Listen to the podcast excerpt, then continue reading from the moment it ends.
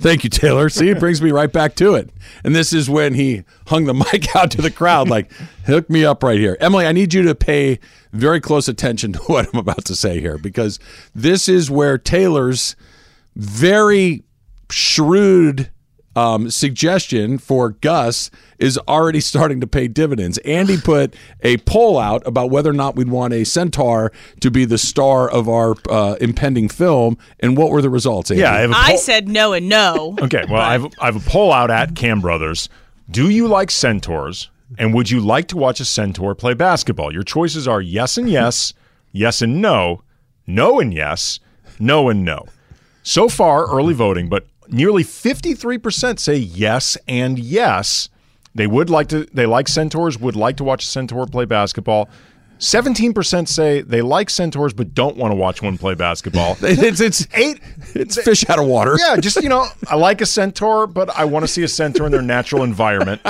eight percent say no, they don't like centaurs, but yes, they would like to watch one play basketball. Interesting subset. And then uh, tw- a little under twenty-one percent say no, they don't like centaurs. No, they don't so want to watch one really play basketball. This really changes it from an Air Bud movie to being a human that has just different features. Well, uh, so it's it's really a different... different movie if you make it a centaur. See, just when you think we were slowly getting her on board, she's half just, mule, half man. Come yes. on, uh, yes. At, then it's more man than mule. Yeah, at, not, not, we can look. We can design her own half man, half donkey. At Cow Shannon Botcher on Twitter uh, reached out to us, said minotaurs are better, two legs, so less chance of get of getting called for not moving out of the paint, stronger upper body.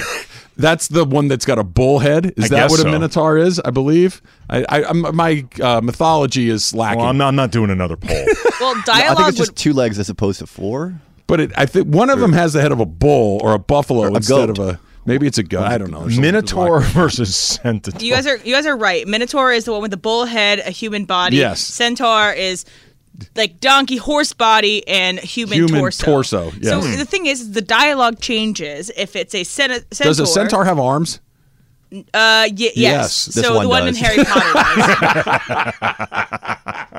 But if you have a donkey, then you have to have like the animated stuff, and it seems more like. See, or, here she goes speak, with the animation. But in the centaur, it's like she just, it's like she's not listening. I'm just saying the dialogue is different if it's a donkey versus a centaur. No, I don't think that it Emily, we so much. badly I, want to involve you with yeah. this project. It's like you're begging us not to. It's like, look, sometimes, like, not everything is for everybody. No. And I think this is one of those times where we're going to move forward without her participation. Apparently Taylor so. Taylor has now got an E P credit on this thing. Even if we don't go with the centaur theme, just your particip- your your general understanding of the project is helpful. And the music direction, please. Oh, like to, yeah. you, would you like to write the score? I would, yeah. Ooh. Yeah. It's a big break for you, Taylor. Yeah, look, we've got, now we've got actors, Jay Moore. We've got a score, Taylor Smith. We've clearly got a writing team yes, that is we in do. sync. Yes, we do. We, we're we're going to have to hold a very... Then you have a hater. yeah, you're, yes. You're the, you're the critic who just destroys our movie. Yeah, um, you're, you're the person from, like... film Twitter, movie Twitter, that just keeps throwing out all the stuff you don't like about this movie that's just sweeping film culture. Taylor, are you going to do kind of a Scorsese approach where it's a mostly contemporary music? You mean as all your Rolling Stone songs? Yes, like the Scorsese. How does Gimme Shelter sound on a fiddle? Or, I think Beast of Burden has to be the first, I mean, the, the opening credits. Or are you going to do some composition, like an actual orchestra? Oh, like original? Mixture of both, yeah. I'm, I'm just. I need to see some uh, stills of the of the film so I can, you know, get some inspiration. Uh, the au revoir, oeuvre, however you say. It's the one with the e on the yes. end. That word, the o u oeuvre. That's what I was yes, going. I something like that. Uh, Lakers have twenty-three games left. All of the mathematical models, like five thirty-eight and whatnot, say there is a far greater chance they miss than they get in. Let's try Mark in Chino Hills. Sorry, you Mar- just actually uh, Mark just bounced? All right, Mark said they weren't getting in, and so does every mathematician that has a website, Andy, that they're not going to get in. Um, another team that is very unlikely to get in, different sport, the Anaheim Angels. Um, Los Angeles, Anaheim Angels, whatever, whatever they're going by. The Angels. The agent for Shohei Ohtani Um, was asked if he'd be open to negotiating an extension during the spring for Ohtani. Keep in mind, Ohtani's a free agent at the end of the year.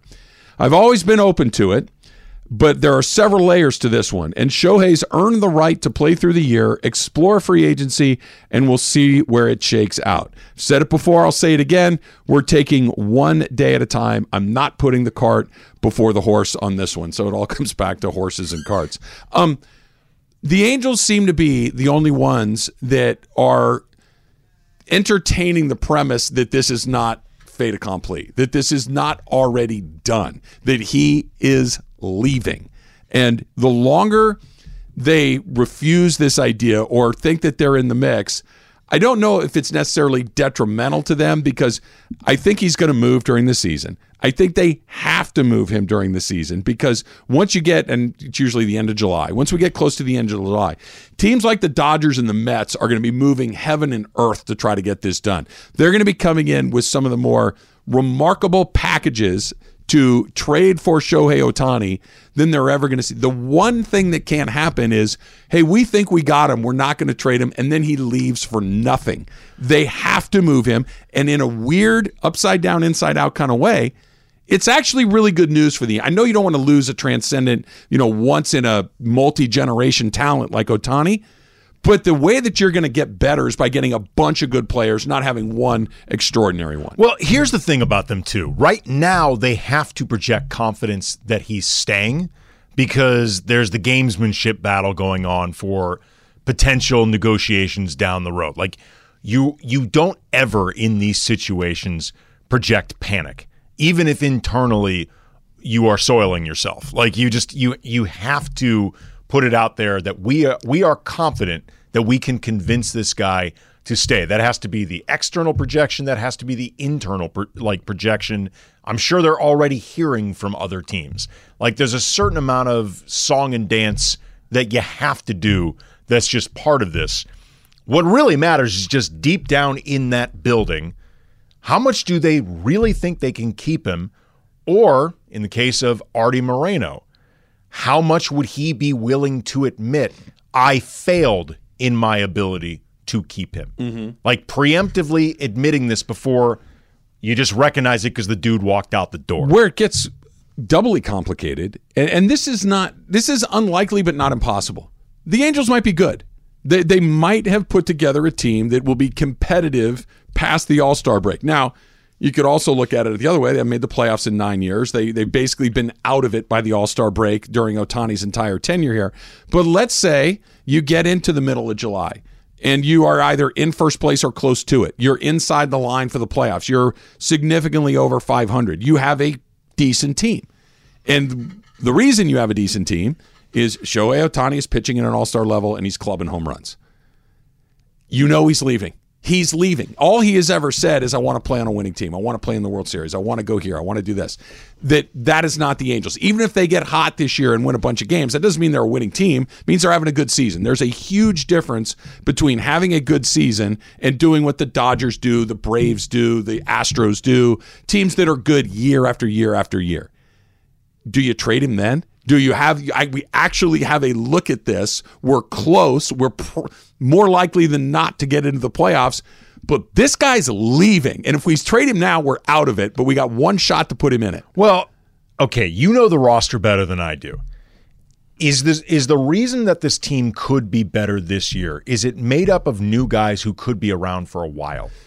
Well, we'll use Tyler Anderson as an example, who they got from the Dodgers for three years. They right. they are have some young pitchers um, like Reed Detmers who are developing, that are not quite good yet, but they might be good. They they have an opportunity to kind of put some of these things together. Because the one scenario where they are unexpectedly better this season than people predicted, that maybe can sell Ohtani on staying, is if he feels like, okay, this is a foundation that actually will be good moving forward. But and, do you, I, okay. and I know that, like, look, at some point you have to just buy, you have to buy into the future as opposed to harping on the past. Yes. Like the past. The but what if the same guy's in charge of the future that built the bad past? Maybe they got lucky. Like if the, if you have young players who are good, in certain respects, it doesn't matter how you got there. What matters is, are they good? And if you actually believe that they are good, That's the rationale for Ohtani staying. This, this is the, the fascinating part to me with this, that they might be good. There, there's a chance that they could be good.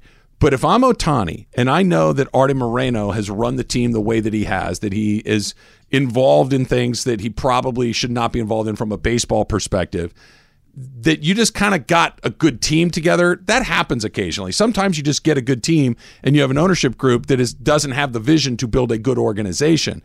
I'm if I'm Ohtani, I'm saying, listen, I get it that we're good. Mike Trout's healthy. These pitchers are performing at a level maybe a little bit higher than we thought. But I know that this thing is built on a foundation of sand, and it's not going to last. I'm telling you guys right now, I'm out of here. They have to move him at that point. Well, if if he's that upfront internally about, I plan to leave, like the way Paul George had been with the Pacers mm-hmm. when they eventually moved him to the Thunder. He just told them, like, I'm going to be leaving. Anthony Davis, in so many words, told the Pelicans, I'm going to be leaving. Chris Paul told the then New Orleans Hornets, in so many words, I will be leaving. That's one thing. What what will make this really complicated is if Ohtani doesn't really give them direct signals, like, like but really direct. It, even if no signal is a direct signal in my estimation, that, that by saying, hey, listen, we're kind of on, what are you thinking?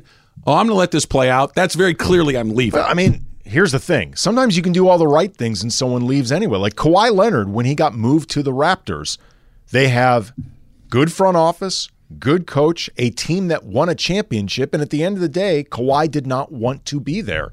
I don't think because of anything that he disliked about them or anything mm-hmm. they did wrong. He just wanted to be somewhere else. Let's try a quick phone call here. Ontario and Rich. Rich, you're on with Trav and Andy. What's up, Rich? Hey, guys. Look, as much as I love Ohtani, we got to get rid of him. The Angels have too much to rebuild. I mean, unless we get rid of Moreno, that team is just going nowhere. I've been a fan for years and years and years and seen them do the same exact thing. It's like, come on, guys, get rid of him. Bring in some new talent to try to help the club in the long term before he loses his value. That's it. I think that's the question that they've got to make. That is, look, let for round numbers, I'm going to get ten prospects for Ohtani, okay? Just for round numbers.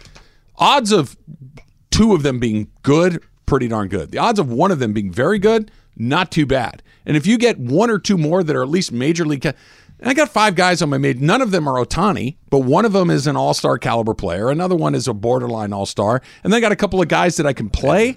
That's how you build a team. This has been the argument for the last several years for moving Mike Trout if you're the Angels. Like, if you can't figure out a way to win with Mike Trout, then you need to turn Mike Trout into a better foundation that maybe can win. Like, that's essentially the argument. Trade him today to the Dodgers. There, I'm done. We figured it out. Yeah, I was going to say, some done. of this is just you projecting. What do you mean? I have no idea what you're talking about. I would like to, I think he'd look good in blue. Just seems like it's his color. Bring out his eyes. Yes. It just, I feel like he would be a very striking figure yes. in Dodger blue along the way. All right, are the Lakers twenty-three games left? Can they find their way in? That's coming up next. Plus, Sean McVay, still the youngest coach in the league? That's next. It's Travis Lee, seven ten E S P N. ten seconds on the clock. How many things can you name that are always growing? Your relationships, your skills, your customer base. How about businesses on Shopify? Shopify is the global commerce platform that helps you sell at every stage of your business. From the launch your online shop stage, to the first real-life store stage, all the way to the did we just hit a million orders stage, Shopify's there to help you grow. Sign up for a one dollar per month trial period at shopify.com slash network, all lowercase. Go to shopify.com slash network now to grow your business. No matter what stage you're in, shopify.com slash network. We all know breakfast is an important part of your day, but sometimes when you're traveling for business, you end up staying at a hotel that doesn't offer any. You know what happens? You grab a cup of coffee and skip the meal entirely. We've all been there. But if you book a room at La Quinta by Wyndham, you can enjoy their free Bright Side breakfast featuring delicious baked goods, fruit, eggs, yogurt, and waffles. And really, who doesn't want to start their day with a fresh, hot waffle? Tonight, La Quinta, tomorrow you shine. Book direct at L Q dot com. Emily, have you confirmed with uh, Mace that he's going to do Factor Cap with us today? Yeah, he was talking about it in Super Crosstalk yesterday that he's always wanted to be a part of Factor Cap, so texted him this morning, and he's going to be a part of it. I might have some specifically Mace-centered Factor Caps, okay. So be tuned for that. All right, so Mace is going to join us Factor Cap about twelve minutes from right now. We got a couple of uh, quick tweets I want to get to. This is from Eagles Lakers that writes, Trav, this is why you stretch. Don't even get me started on that again. I'm not that my my. Knee joint does not need to be stretched. This is not a muscle injury. This is a, a skeletal injury, and I don't think that I can stretch my leg and knee bones. I don't think that's the problem that we're going on here. Uh, Mello wants to know if it's been day-to-day or downgraded to questionable. Um, I don't know the distinction. What's the difference, Andy? Do you know what those things mean? I, I think day-to-day is more confidence that okay. you're going to pull through. Question. Then I'm day-to-day. Okay. I'm day-to-day. You're feeling good. I, I, I look, I'm basically like Wolverine. I heal quickly. I, nice. I, I just, I, I come back with a vengeance. We'll see. But here's the irony. In order to come back with a vengeance, you can't practice between now and the tournament. Well, that's that's probably going to happen anyway. You'll be on ice. I can't I can't risk another setback if if I go and practice more. One more. This is from Tim. Is this Oscar-worthy donkey movie going to be in theaters, or is it both theaters and streaming? And if streaming, which platform will it be on? This feels like a theatrical release to me, Andy. Well, it feels like a theatrical release, but some of the streamers, they've been doing some really good work okay. of late. Um, at the same time, though, a lot of them have been scaling back their productions and budgets. Yeah, you know what? Let's go old school.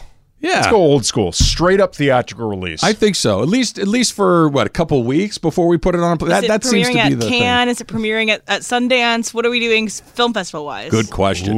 Ooh. See? Now, welcome back to the team. This is a, this is helpful. I'm trying to think that... I feel like this is more of a domestic film than an international one. It's going to be a ten-minute standing ovation. Yeah, I, I don't know if Cannes is the right place for this. Well, Cannes is where, just where you get the prestige premiere. Okay. Um... Maybe like Toronto Film Festival. This feels yeah, like a, a TIFF. Spot. Yeah. This feels like a TIFF. Does like Arcadia have a film festival? Or South by South, can, Southwest. Oh, they South by Southwest would be good. They like offbeat stuff over there. Well, this is main. This is as mainstream as it gets. Are we sure we have the right audience? Well, it's it's mainstream, but you don't realize it until you watch it. It's like, sneaky mainstream. It is. It is. It's it's satire that. Is disguised as outlandish. But then when you watch it, you realize, my God, this is grounded. This is a grounded look at politics and sports and family. I do see it on Disney. Disney Plus has a dual theatrical uh, release at the same time. You pay more for the Disney Plus to watch it that weekend. And, you know, because, you know, it, it works for Disney Plus. And, you know, Gus lives on Disney well, Plus now. Well, Gus is a Disney property. You yeah. know, we, maybe that's, there's some synergy there. Could be we some synergy. We are quasi-Disney employees. I was going to say, they're listening right now. I mean, if anything, they might be going forward with this with or without us. All right. Capitano Matt says the V P should be named Brutus, hashtag et tu. yeah, we, we, I, this, I think, of all the things when it comes to making movies that would be a maze or T V shows or whatever, getting to name the characters is kind of something that I feel like I would be good at. Like, they're like, as far as directing goes, I, I'm, I'm a big picture guy. Like, I can't tell you, put the camera over Not here detail, and light it this man. way. Not into the details. Big picture, I can name some guys. So we'll, uh, I'll, I'll put that into consideration. Let's try a phone call. Let's go to Beverly Hills and John. John, you're on with Trav and Andy. What's up, John? John. John's not there. John. Okay, John so had some good points, but he's just not the there. The two people that have called about the Lakers, one said that they're not going to make it. John thought that he, John's back. John, are you there? Oh, yeah. There you are, yeah, John. I'm What's here. up? First of all, I have to say Andy is the best E S P N fill-in guest of all time. I mean, he's got more game than Mason and Keyshawn and uh, can step into their spots right away and upgrade the shows. Uh, second, is this your brother you know, or something, Andy? This is, the, this is the best caller we've ever had. I'll tell you right now, John, you are the best caller we've ever had. The eighties is absolutely the best decade for music because, you know, the musicians were actually playing music and not a synthesizer. For me, absolutely, uh, Purple Rain is number one, but uh, you got to go back and listen to Rush, Tom Sawyer. That three guys making that much music is incredible. Listen to the drum and listen to the guitar riffs. As far as the Lakers, I think they can do it. My only concern is, first of all, Rob Pelinka did his job, okay? So let's give him props. But my only concern is the consistency of A D and the coaching staff. We've seen this broken record all season. They're the worst team in the league for three-point defense and the worst team in the league for transition defense. You know, I mean, Darvin Ham may be a leader of men, but he's no Notre Dame. You know, when you see a problem like that, you got to fix it. They're sagging into the paint and playing this semi-zone. And when a guy's got it going from three, you got to match up and stay with them. And I just don't see the coaching staff making that happen. Thanks for the call, John. Not not as much as Andy thanks you for the call, but uh, a good call nonetheless. No, John, thank you. Thank you very much. The, I, I think he brings up an important part. We we, we mention this occasionally, we being me and Al, um, but I don't think we mention it nearly enough. The Lakers don't shoot well. The Lakers need Anthony Davis to be healthy. The Lakers need to make sure that LeBron is as healthy as he can be in his twentieth season. All the things that we do talk about a lot, Lakers need to play better defense. And and this was supposed to be the peg that uh, Darvin Ham hung his hat on, that we're going to get after you defensively, that effort and defense are going to be the hallmarks of this team. They do play hard. He absolutely knocked that target down as far as that we're going to go out there and we're going to compete for, you know, forty-eight minutes a night. They do do that. Their defense is dreadful. Well, I, I agree with John on part of it. Their transition D is awful, and it's been awful all season. As far as guarding the three, it may not feel like it in the moment, and you always remember the times where teams are hitting threes against you. Statistically, they're actually not bad guarding threes at all. Um, and you know, and I don't know if maybe over the last month, month and a half, it's been dramatically worse. Mm-hmm. They're currently the sixth best team in the league at guarding the three. That feels almost impossible to believe. I'm just telling you. I, I, I believe that you're reading the number correctly, but the eye test and the field test feels like not only do they give up a lot of threes, they give up a lot of open threes, it feels like. I mean, the math is saying otherwise, but I don't know how many times I've been watching those games. Can you? Can we please get a hand in somebody's face out there? Okay, they do actually have a lot of threes attempted against them.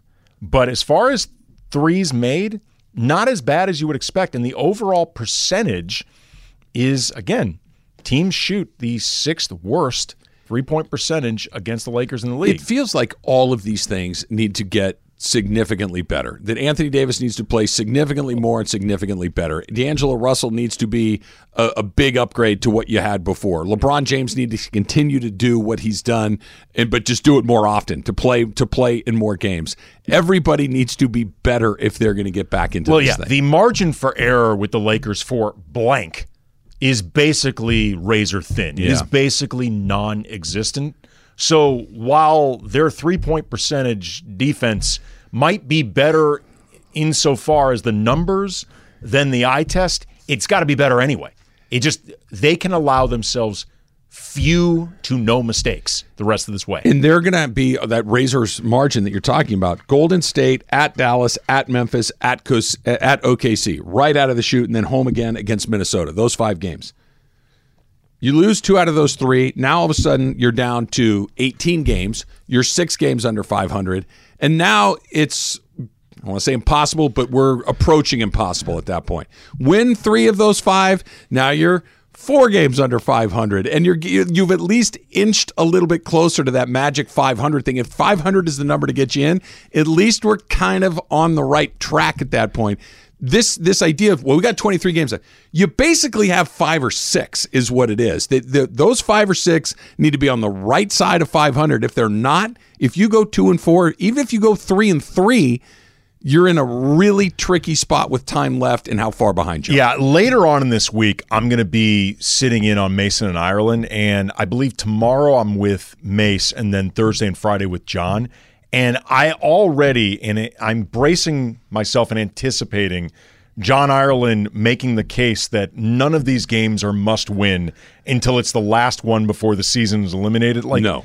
He's going to make this argument. I've worked with John enough. I've heard John enough. The reality is these games are must the, win, especially the ones the, you are the chasing. The literal must win, sure. But as right. far as the practical must right. win is a totally the different The reality thing. Of and, what you're trying to do.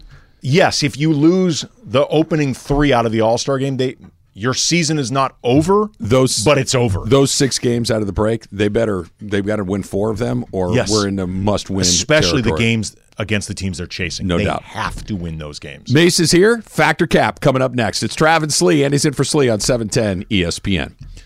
Now, let's talk about the play of the week. The pressure to follow up Hypnotic and Cognac, weighing heavy on the team. Hypnotic was in the cup, blue, and ready for the play. And boom! Añejo Tequila came in with a smooth assist to Hypnotic's tropical fruit finish. Shaken, strained, poured. It was green and good! The playmaking splash shifted the tempo. Another great cocktail from the Hypnotic team. Every season is Hypnotic and Tequila season. Hypnotic Liqueur, Bardstown, Kentucky, seventeen percent alcohol by volume. Hypnotic reminds you to think wisely, drink wisely.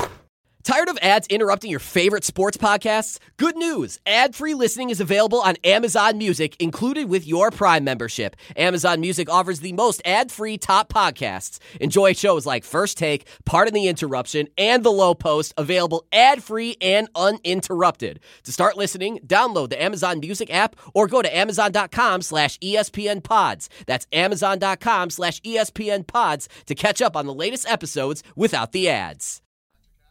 Hey guys, welcome in, Mace. Thank, Thank you. you for I'm so joining excited. Us. I always wanted to do Fact or All Fact. You had to do was ask. Yeah. You asked yesterday, and here you are. I know. I'm yeah. excited. Uh, how do you like the ideas for Gust uh, three point oh? What's uh, Gust three point oh is interesting. Yeah. Um, I don't like the idea of a Pegasus. I thought that was too much. That's a bridge too far. Uh, but I do like uh, the the generally speaking the concept. The and theme. I I agree with Andy. No de-aging. No de-aging. No, no right, de-aging. We, we can take that. Do yeah. you like the idea? And shoot them all at the same time, I, I, like I Avatar, think, yeah, like Avatar, Back to the Back Future. To the future yeah. Yeah. What, what about the idea of our Gus kind of clandestinely playing sports behind his father's back, who forbade it because his own father was in like the it. league? I kind of like or it. Or is this something that he discovers in the attic, like an old picture that launches him in this Discovers direction? in the attic, yes, because this has got to be a family. St- it's yes. about a family. It's, it's basically Coco with the family, as Deezy would say, yeah. It also has to be a tight ninety. It can't be anything over over yep, two. ninety minutes. Yes. Another very tight good ninety. Idea. Yep. Welcome back to the team. Emily's been crapping all over our idea. She's really not hey, on Emily. board with I, Emily. I have just logical questions that need to be answered, but we're, we're getting Obviously, there. there's a lot of logic involved in oh, this pitch. Obviously. Thank you, Mace. He, he gets it. All right, Why so this, can't you get on board, Emily? The first, question, or first statement is uh, from, from Taylor, and this is a very Mace-centered Uh, statement. So this is a scenario in which you had to either shut down all donut shops or shut down all dispensaries. All right. So these are the, this is the world that we're living in. You had to choose one or the other. So if you had to shut down one, you would have to you would shut down a donut shop. Taylor, Factor Cap. Oh, sorry, Travis, Factor Cap. Oh, I would shut down the donut shops in a second before the dispensaries. I, I, I could take or leave a donut. I don't dislike them, but I don't have to have them. The other thing, I it's part of my lifestyle that I enjoy a great deal, and I would be really disappointed if the dispensaries shuttered their doors. This is fact. I would give up donuts. I would not give up uh, cannabis no matter what. Actually, you know, it's weird. I have not eaten donuts so far in twenty twenty-three. Was that a resolution? Ooh. Resolution, yeah. No donuts, no delivery, no Almost nothing. Almost got two months knocked cut, out. Cut seven pounds so far. Yeah. How many donuts Very were you stealth. eating? I was eating a lot. Yeah. I was eating way too many. Way too many. Andy?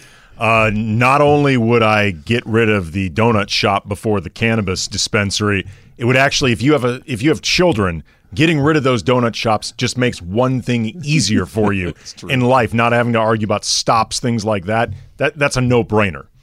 Buy donuts. Taylor?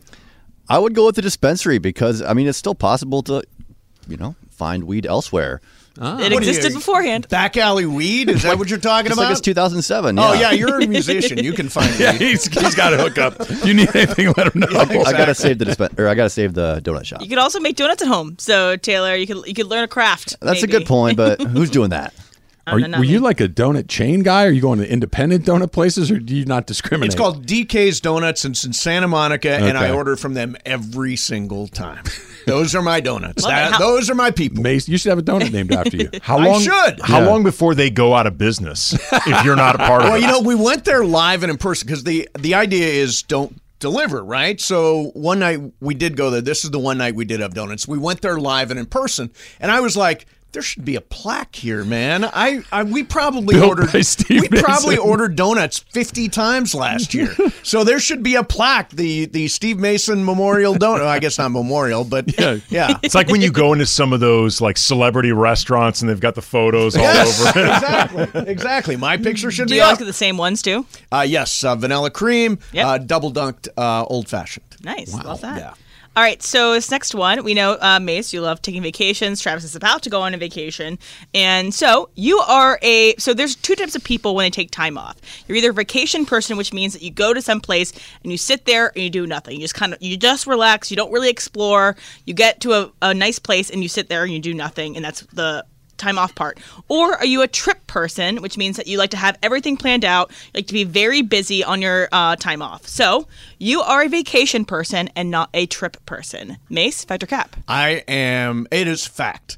I like to go somewhere and just sit. We usually go somewhere where they've got uh, hot waters, thermal waters, like that kind of thing. You lay around, you soak, you read, you do kind of nothing. I've never been one of those guys who's got the complicated itinerary. We're going to see the waterfall on this day. We're going to go horseback riding. I've Ten never minutes been that behind guy. Schedule. Yeah. Let's go. Let's uh, get yeah, it going. I know people like that. Yeah. Uh, but Juan and I, thankfully, agree on the vacation style of vacation. Nice. Andy? I, honestly, I'm in the middle. Like, I... I don't want to have some regimented, we do nine different things each day. Like, I don't want it to be hectic, but sitting on a beach for seven days, I will get bored.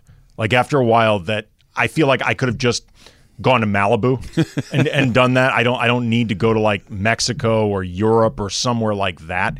I just wanted to see, like, maybe one, two things tops. Get some time there, soak it in, and then by the afternoon, you're done. You can go back to relaxing. Trev? I'm a vacation person typically, but kind of like what Andy's saying. I wouldn't mind if I got a week off. I want to do two things. Wherever we're going, we're going to yeah. do two things, but I don't need to have it hardwired in we're doing this at this day and this time. We're going to get over to that thing at some point. Maybe it's today, maybe it's tomorrow, but I like the idea of eating, yeah, sleeping, yes, and just kind of wandering around. Oh, like yeah. that that's the that that's the trip that I like. I do not need an itinerary. It gives me anxiety. Taylor? Mixture of both for me. So day one, you get in, decompress a little bit, just chill out in the hotel or wherever, relax a little bit. The days in between, go out and explore, and then the last day, decompress again. I think it depends on the length of the trip and where I'm going. So if I'm going to go visit a friend in their city, that needs to be a trip thing. Like, we're doing a lot of stuff. We're seeing mm-hmm. all their favorite places. But if it's a if it's longer and I'm just going to the beach or if I'm just going to the mountains, I think that adds a lot of relaxation time. So it kind of depends on, on what you're doing. So there's a photo slash video that's kind of circling around that a someone on a plane had an entire rack of ribs and sides eaten on the plane. I've seen this photo. All right. So eating a rack of ribs on a plane is rude. Andy, fact or cap? That's a fact. That, that's too much accessory. I mean, there's too many bones that are going to be laid around. Too many, like, rib sides, barbecue sides tend to be pretty elaborate. What were they? And beans, messy. Slaw, mac and cheese? I want to say it was like at? fries, slaw, and maybe like beans. There okay. was a cheese item. There was some maybe type mac, of very melty cheese. cheese item. Yeah. And they I, brought their own ribs? It was like essentially like, you know how there's like a box of donuts that looked like that? It was yeah. like the size of a box of donuts, but it was just like the rib, the rib meal. Accoutrement. Yeah, it, it, w- that is fact. That is rude. That is inconsiderate to everyone else around you. It's also totally impractical. You're an idiot for yeah. doing that. Eat Trev? your little. Oh, I was going to go fact. Uh, little. Eat your little bag of peanuts and your little cookie they hand you. But you bring. You know, like I was in a flight where a guy bought a whole thing of Chinese food from Panda Express. I'm like, no, no, that's not the way we roll here. You have sandwiches. It's, it's really rude. You can have sandwiches, but like no smelly sandwiches. You, yes. you can no have salads. a turkey sandwich. Yes. You can't have a tuna sandwich. Yes, like there's, I absolutely there's, agree. There are rules to these sorts of things. I'm going to go the other way, however, because the airlines have stripped you of any bells and whistles at all. If you're on a flight of any significant length, you're going to want to eat something at some point. The little bag of salty snacks and oh, yeah. the half a can of Coke that they give you is not going to do the trick. And the way that people travel right now, being the guy with a rack of ribs, you're like the least offensive person on the plane. The way that people dress, they take their shoes off, oh. they're bringing animals. Yeah. Just having something that smells like a, a barbecue pit actually isn't so bad in the grand scheme of things. Have you guys recently ordered like full food on a plane? Like I, when I flew home, I think for Thanksgiving, I ordered a hamburger. Like mm-hmm. on the plane. Have you guys done that recently? No. I have not. Not recently. I got like, a can of Pringles yeah. and that's it. Yeah. That sounds pretty good. Taylor? Fact. Yeah, this is rude. Uh, unless you brought enough for everyone, then it, then, then one rib for every seat. Sure, exactly. All right, so this next one, uh, I was listening to a podcast, and their producer says, and he I don't know exactly his age, but I would say he's roughly my age, probably twenty-five, twenty-six, twenty-seven. And he was saying that he still only eats chicken nuggets, that he that's his entirety of his diet consists of chicken nuggets and maybe fries, like added in maybe a broccoli here and there. So picky eaters are a red flag. Taylor, fetch your cap. Yeah, um, I don't know. I, I think at that point in your life, it's just embarrassing. You know, you have to expand a little bit.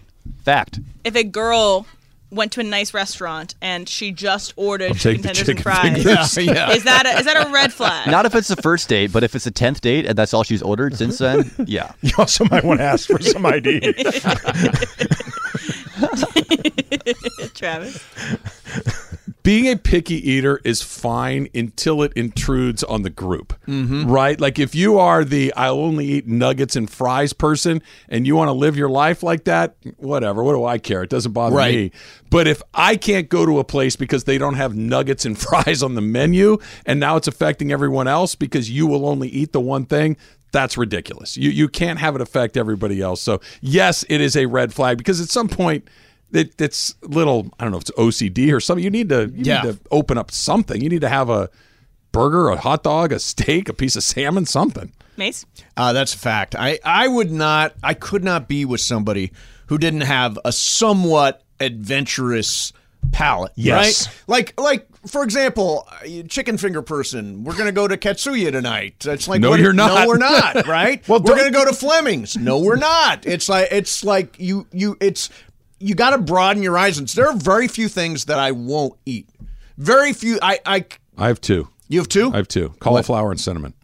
Cauliflower's good, man. I Cauliflower can't. is good. Can't. Cauliflower's good. Can't. Cauliflower pizza crust? I can't. Awesome. No, no thanks. Stop. Not awesome. Better than pizza crust. I, I made pizza over the weekend. I, I've got, um, it's like basically like an indoor pizza stone type oven. It's wow, fanta- fancy. It's, it's fantastic. I put roasted cauliflower on a vegetable pizza. It's phenomenal. Phenomenal. Travis is not in on that. No, no, I'm on. I'm in on pizza. I'm not in on cauliflower. So it's only cauliflower pizza. and cinnamon. Cinnamon. Yeah, I cannot think of a thing that I wouldn't at least try. Yeah, I, if you said to me this is literally anything other than those two things, I'd try it. Yeah, yeah, yeah. I can't do funnel cake because I had, uh, oh, you know, funnel cake I had a bad delicious. experience when I was a kid, and now it's did just... the powdered sugar stick in the back of your throat and no, you choked? No, uh, we were on a Girl Scout trip in New Jersey, and we went to the Jersey Shore. We ate some uh, funnel cake. Oh, and the then shore, yeah. The ride home, the beach. Yep. Everybody vomited. Ooh, so yeah. yeah. What no, about a scoop you. of ice cream on the funnel cake? Oh, now you're talking. Melts now a little talking. bit. It, Where on the shore did you go? Uh. Oh, it, we always went to Wildwood. Wildwood, yes, New Jersey. It was Wildwood. It yeah. was like the one with the big uh, Ferris wheel yes, and stuff like that. Yes. Yeah, that's where we went. Uh, we I went to Asbury Park and stuff too, but yeah, Wildwood was great. Andy, what about you with picky eaters? I'm not into that. I'm like Mace. I'm a pretty adventurous eater. I'll try just about everything. It also, I'll tell you what happens in my house. Nobody is necessarily picky, but we don't all eat the same stuff. Mm-hmm. That's where it can get logistically difficult and where you end up starting to settle into a bit of a rut because as somebody who does a lot of the cooking in the house, I just start thinking about simplicity, like what can make everybody happiest the easiest, as opposed to coming up with three different meals in a certain amount of time. In my household, we've got it down. If it if it hits four of the five people in the house, that's good enough. If you're the odd, if you're the fifth odd man out, you're on your own. You make can make a P B and J that night. By the way, couldn't be with a vegan. Couldn't be with a uh, gluten free. Years gluten free would be hard to navigate. Yeah, that's tough. Years like years years ago, I dated this girl for maybe like a month or so that was like a hardcore vegan. Mm. The only place we could go to eat, because this is before like vegan eating was really even an option, we'd have to go to Real Food Daily. I know e- Real Food Daily. Every oh, single nothing's time. even cooked there. It's like raw a big only. salad. Yeah. yeah, yeah. It didn't go anywhere. Yeah, no. All right, I have one more left for you guys. So uh, we all are so excited for Cocaine Bear to come out this week. Oh, I have my yeah. ticket for Thursday. I'm super stoked. So it ha- it is Ray Liotta's last performance. It's his last movie that's going to be coming out. So I have this. It, put yourself in the shoe of a very famous actor. You would rather be known for a cult classic, like something like a Cocaine Bear may turn out to be, or an award-winning performance that might be more serious that people don't always go back and rewatch. So you would rather be known for a cult classic over an award-winning performance. Mace, fetter cap. Cap. I'm in this for the awards. I want to win an Oscar. I want to win a... People's Grammy, Choice. Uh, People's Choice. There are no. Awards. There's no such thing as enough awards for me. No, I just want the awards, so it's an easy choice for like, me. You could, you could ask Mace, would you rather give a bunch of great performances that never win awards or a bunch of crappy performances that get you all the awards? He's choosing crappy. Yep, give me crappy performances and win the trophy. You know, it's funny that you bring up Ray Liotta with this because I've always thought about him. Like, he obviously had a great career and he was a really great actor, but I don't think he was as big as his talent was. But I always think about he was Henry Hill in Goodfellas. Mm-hmm. And, like, that is the performance that if I were him, I'd be like, whatever happens with the rest of my career, I'm good. Like, I am in Martin Scorsese's best movie, and I'm the center of this movie with prime De Niro, prime Pesci, prime Paul Sorvino, Lorraine Bracco. I'm in basically every scene of the movie, and I crushed it. Like, that would be enough for me. Yeah. No matter what happens Didn't from there. Didn't win an Oscar, so he wasn't I nominated. would pass on He wasn't that. nominated. He, no, wasn't he nominated? No. Oh, that's a crime. No, yeah. De Niro, interestingly, I think was nominated for Best Actor from it. He As might the, have been, but he wasn't the lead. For Ray Liotta. No, Pesci, uh, Pesci won Best Supporting, yes. and Bracco mm-hmm. was nominated for Best Supporting Actress. And nothing for Liotta. No, remember, it lost Highway that robbery. year to uh, Dances with Wolves for Best oh, Picture. Ugh. Yeah, I hated right. that movie. Yeah, Trev. Um, I would want to have the career with a bunch of big blockbuster hits that everybody knows, but if we could kind of split the hair here a little bit, like, I don't know if this is a cult classic because it's very, very popular, but a movie like Dazed and Confused, right? That's Where a great movie, yeah. That, yeah. that you have, like, Ben Affleck is in it. He's almost unrecognizable all in right, it, right? All so right, that right. if you could have both, that I'm in this kind of cult classic-y movie that a lot of people have seen, but you also are in mega mega blockbusters that you're doing. What was the one where they snuck the hostages out? uh, Argo Argo and, yeah. and all of these sort of, that would be the one where you get a little bit of both, that you have this massive career, you make a lot of money, you get all the awards space, yeah. and oh, by the way, I was in this little movie called uh, Dazed and Confused. That yeah. I would want both of those things. Taylor? Give me the cult classic. I'll take it. All right, thanks, Mace, for hopping in. That's a very in. short answer. That's what Taylor does. That's why Welcome when you get a, a slightly longer one, you pay very close yeah. attention. All right. Hey, I had fun. Thanks for inviting me. Anytime, Mace. All right, cool. Any, or T T. I got to go meet uh, I got to go meet with uh, Boss Amanda right now. Uh-oh. So. Good luck. Did you do yours? Uh, I have, yes. Uh, was it bad? I'm still here. All right, good. So good. I mean, yeah. There's hope. There's hope. Good luck. I think I'll right. be here at one. We'll see. Yeah, we'll twelve fifty-five. Find out if Mason. Well, you're not here Thursday and Friday. Coincidence or no coincidence? Oh, that's right. I'm out there. Oh, yeah. You may be right. Yeah. A trip or a vacation? Gonna go spend some time with mom. Mom out in Little yeah. Desert Run? Yes, nice. Desert Run. Nice, nice, nice. All right. Uh, Sean McVay, seven years into his N F L coaching career. Still the youngest head coach in the N F L. That is stupid. I'll explain why. That's next. It's Travis Lee, seven ten E S P N. Hi, this is E S P N's Mike Greenberg, and E S P N Bet is ready to take you through all the biggest sports moments this spring. The official sports book of E S P N has exclusive offers and markets from Scott Van Pelt, Stephen A. Smith, and me. From the playoff intensity to finally getting out to the ballpark, there's no better time for sports fans. Sign up today, and new users get one hundred dollars in bonus bets for making any sportsbook bet. Download E S P N Bet today. What a play. Must be twenty-one plus and present in select states. Gambling problem? Call one eight hundred gambler. Terms and conditions apply. See app for details. Chris does yoga. Does he? Yeah. Have you not heard him talk about it? No, I actually yeah. have not. Chris is a regular yoga practitioner now. So uh, m- maybe that, but it feels stretching adjacent, which we know that I'm morally opposed to. I don't really do that. So I don't know. We we will see. I feel like Homer Simpson in this particular punch. Just, just give me drugs and surgery. that, that's, that's what I'm looking for. I don't need any of your holistic treatments. I need something that is just going to take the pain away for a temporary amount of time. Did he recently take on yoga? Emily, when did Chris start talking about yoga? A month or two ago? Like maybe... It was before the new year, like October. Yeah, yeah, good for him. Yeah, he says he's getting better at it. It looks impossible. Like when you see people that really know how to do that, that looks like an act of gravity-defying impossibility. You know, it's crazy just to think about visually. Kareem was this, you know, famous yes. practitioner of yoga. Someone of his size and length stretching and like contorting his body, that's kind of crazy. It is. I put, put a pin in Kareem for a second because I want to talk about Victor Wembanyama at some mm-hmm. point, which There's some comparison, D- different styles of play, but size-wise, they're at least in the same ballpark. But speaking of pickleball, we're getting closer. The tournament, the inaugural Pickleball Madness tournament, coming up March eighteenth from ten a.m. till four p.m. It is at the Agape Pickleball Center, Milescore Park in Fountain Valley. Reserve seating is still available. You can go to E S P N L A dot com to register for that. The event is open to the general public. Huge thanks to some of our sponsors, Johnsonville, Hoffy, Zico Coconut Water. Andy, you're going to want to be hoarding those yeah. as we venture into the tournament. Um, and if you're thinking, well, you know, I, there are tournaments going on. The basketball tournament, which it is, we got T Vs out there. You can watch all your college basketball. There's Papa Shot. There's pickleball demos. You can take a lesson, which I desperately need. Kids Zone, Beer Garden, complimentary food and drinks, live D J and entertainment. There's prizes. There's giveaways. There's a three sixty photo booth. There is a lot going on. And, of course, we'll all be playing pickleball. You and Brian are a team. Emily and Taylor are a team. Slee and I are a team. We're team Thick Van Exel, which I absolutely love. I think that's a, a very, very good name. So come on out and have a good time with us. If you came to the softball game, you know that those events are awesome. I have a feeling this is going to be very similar. Yeah, I'm really looking forward to this. I'm also really looking forward to learning how to play pickleball. So there's the kitchen. You can't go into the kitchen unless the ball bounces in the kitchen first. Then you can go in and play the ball in the kitchen, but you immediately have to exit the kitchen, reset your feet outside of the kitchen, and you can't play the ball out of the air until the third shot. See, I don't like games with rules that sound like they're being made up on the spot to screw with you. No. Like, that sounds made up. It's not. That sounds like you're just screwing with me. And the score has three numbers, not yeah, two. Yeah, we went through that yesterday. I... The score I, yesterday at one point was eight nine two. Yeah, I'm just going to go out there. I'm going to try to hit the ball around. I'm going to take – I'm going to put everybody on, like, the honor system. You just let me know, did I advance or did I lose?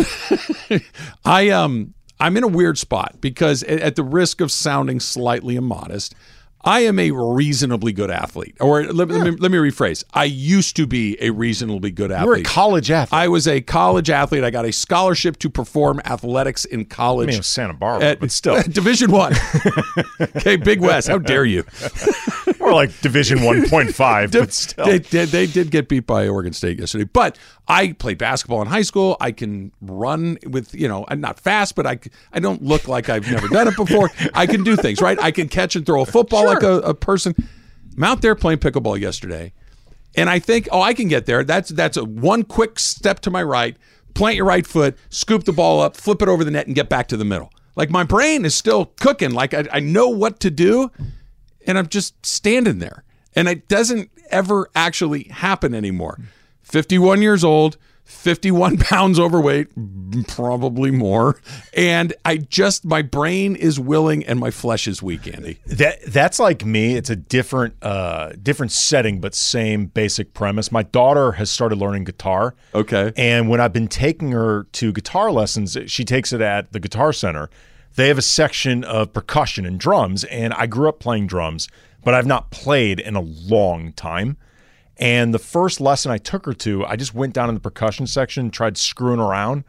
I'm so bad. It's I'm not, so bad now. It's use it, you lose it? Yeah. And on top of it, like you said, my mind knows what I'm supposed to be doing. Like, in my head, I picture myself playing exactly like I did before. I am shockingly bad now.